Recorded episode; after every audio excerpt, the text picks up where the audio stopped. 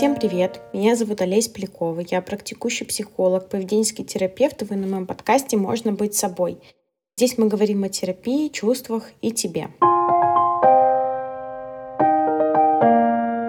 Прошлый эпизод подкаста был очень самораскрывающим. Он был посвящен рамкам и требованиям, которые мы задаем сами себе, и о том, как эти рамки и требования влияют на развитие нас, на реализацию наших желаний, наше собственное самоощущение и наши мечты. В общем, на нас самих, наше творчество и нашу жизнь. Сегодня мне хотелось бы так или иначе продолжить эту тему, и я думаю, что когда вы слушали тот эпизод, а если нет, то обязательно послушайте, возможно, у вас возникал вопрос, да, иногда это может происходить со мной, но что же с этим всем делать? На своем собственном примере в прошлом эпизоде подкаста я уже говорила о том, что работа с рамками и требованиями — это в первую очередь своего рода наблюдение — мы не пытаемся их оспорить, не пытаемся переубедить себя или насильно заставить что-то делать. Самое легкое и одновременно сложное, как бы парадоксально это ни звучало, что мы можем сделать для себя, это просто понаблюдать. Понаблюдать за тем, что с нами происходит, как проявляются рамки, к какому действию или бездействию они нас приводят.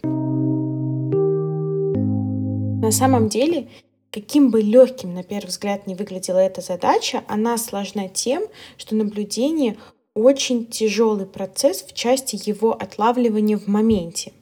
Когда что-то происходит, чаще всего мы привыкли делать это на автоматизме и совершенно не задумываемся о том, а что мы сейчас вообще сделали. Да, мы можем получить какой-то результат, конечное чувство после какого-то нашего действия или бездействия, но по факту в моменте мы абсолютно не понимаем чаще всего, к чему наши мысли нас приводят. И как раз-таки вот этот навык наблюдения позволяет нам больше узнать себя, больше изучить свои процессы, так, вот конкретно сейчас передо мной стоит такая-то задача, и я реагирую на нее определенным образом.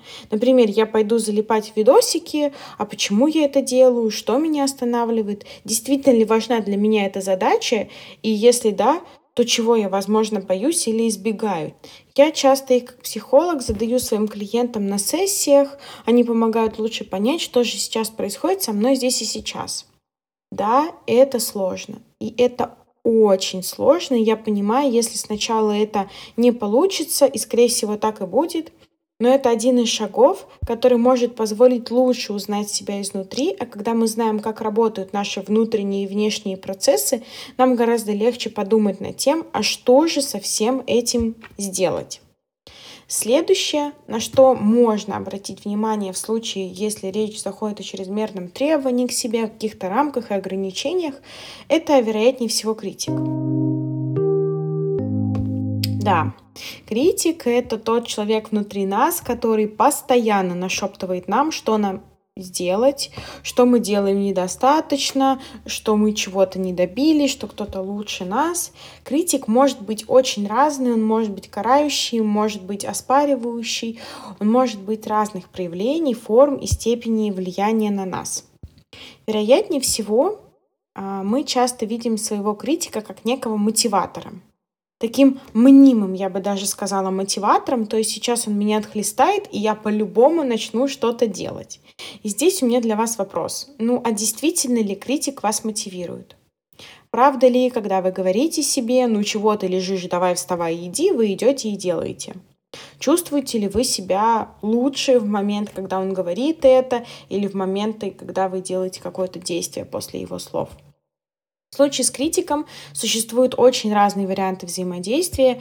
На самом деле тему критика мне хотелось бы затрагивать более глубоко и подробно, поэтому сегодня я пройдусь по базовым верхам.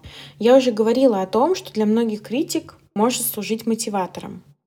Для того, чтобы понять, так это или нет, можете сделать очень простую и одновременно также сложную вещь так как любые терапевтические упражнения или задачи а, вот такие, легкосложные. Потому что кажется, ну что, трудного просто за этим посмотреть или что-то записать, но по факту мы можем столкнуться с сопротивлением, отсутствием времени, забывчивостью или в целом нежеланием делать это. Критик, что можно сделать? Самое банальное когда мы сталкиваемся с критиком в терапии, я могу предложить своим клиентам понаблюдать за голосом критика. Как это происходит? Обычно это файл для заполнения, но так как мы с вами находимся в аудиопространстве, то упростим все как можно сильнее. Давайте продемонстрирую это на своем примере. Например, у меня стоит какая-то задача. Ну, допустим, я хочу посмотреть лекцию, и мне нужно ее посмотреть, но я не делаю этого ни сегодня, ни завтра и тяну с ее просмотром около трех дней, потому что не ощущаю силы этого делать, мне не хочется или теряется во время просмотра концентрация внимания, а такое у меня случается довольно часто. И тут я говорю себе, ну блин, какого хрена ты лежишь, ничего не делаешь, сколько можно откладывать, ты лентяйка. И тут я пытаюсь посмотреть, каким голосом я вообще сама себе говорю это. Кто мне это говорит? Может, это вообще не мой голос. И дальше, когда я разведу диалог такой с внутренний с собой, очевидно, я что-то сделаю или не сделаю после этого. В моменте это, правда, очень сложно, и я в том числе часто не могу отловить своего критика, не могу сконцентрироваться на том, а вообще каким голосом он мне это говорит. И именно поэтому эта задача не из самых легких. В моем случае часто, когда я вступаю с собой в подобный диалог, я продолжаю ничего не делать, потому что начинаю ощущать очень тяжелые, угнетающие эмоции от того, что ну вот, ну почему я вот такая ленивая, я вот оттягиваю, лежу, ничего не делаю, а ведь мне так хочется и интересно ее посмотреть, эту лекцию. Да, здесь также своего рода подмешивается голос критика, и если посмотреть, что я делаю в таком случае, то, как правило, ничего. Я ругаю себя, говорю с собой грубо агрессивно, с нотками осуждения, нахожусь в полнейшей демотивации, и лекция продолжает как лежала, так и лежать. Либо, может быть, после такого диалога с критиком я могу сказать себе, ну слушай, хватит откладывать, давай посмотрим ее и дело с концом. Встану и в моменте пойду ее делать. Но, честно говоря, чаще всего это первый вариант, и в таком случае, как бы я не считала своего критика мотиватором, но меня он не особо мотивирует, очевидно, а скорее, наоборот, демотивирует. Голос критика настолько давящий, угнетающий, и от него я еще больше впадаю в прокрастинацию, потому что кажется, что все настолько безнадежно, что если я не могу элементарно посмотреть лекцию, то что же говорить о других более масштабных достижениях? Разговариваете ли вы так с собой? Откликается ли вам такое отношение к себе, такие ситуации и чувства? Ощущение безысходности и невозможности справиться с тем, что вы сами себя говорите. Возможно, иногда бывает ощущение, когда кажется, что ты в какой-то комнате без окон, без дверей, и ты не знаешь, как выйти из нее. Пытаешься что-то разглядеть в этой темной комнате, но ничего не видно. Это тяжелое, должно быть очень давящее чувство, и я понимаю его. Хочется обратить внимание на то, как вы взаимодействуете с собой – что вы делаете или не делаете, когда задаете себе рамки или требования, когда критик вырывается и бурчит вам что-то на ухо? Кто движет вами или преграждает путь на пути к целям? С чем бы мы не работали и как бы не взаимодействовали с собой, будь это какие-то внутренние процессы, критик, перфекционист или иные установки, так или иначе, первое, на что, как мне кажется, стоит обратить внимание, это наблюдение как за внешними, так и за внутренними своими процессами. Наблюдение за собой. Что со мной происходит прямо сейчас? Что я чувствую? О чем я думаю и как веду себя сейчас?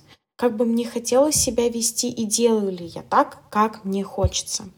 Наблюдение очень важный элемент психологической гибкости, если мы опираемся на подход психотерапии, это терапия принятия ответственности когда мы можем смотреть за собой, изучать себя и наблюдать за тем, что происходит с нами и вокруг нас.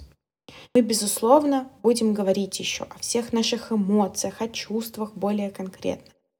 Я буду больше говорить о критике, о тревоге, о беспокойстве, о других тяжелых состояниях и эмоциях. Мы в целом будем обсуждать, что такое эмоции, какие они бывают. Впереди нас ждет много интересных выпусков, которые, я надеюсь, как и говорила в тизере подкаста, смогут подсветить вам самих себя изнутри и получше разглядеть. Ведь вспомните, бывало ли у вас в жизни такое, что вы идете по темной дорожке или на улице, возможно, в городе, и освещаете себе путь фонариком, потому что вокруг очень темно. И сзади вас слышится какой-то шорох, стук, вы оборачиваетесь, светите фонариком в сторону звука, а затем возвращаете свет фонарика на дорожку и продолжаете двигаться в своем направлении. Однако внутри нас обычно все иначе.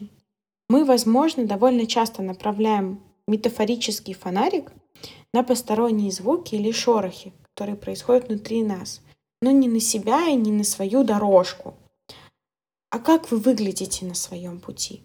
Может, у вас разбиты колени, их нужно остановиться и обработать. Может, вы измотаны, нужно передохнуть. Если не светить на дорожку, то, конечно, будут сплошные спотыкания, ведь мы не видим, куда идем, если не светим перед собой.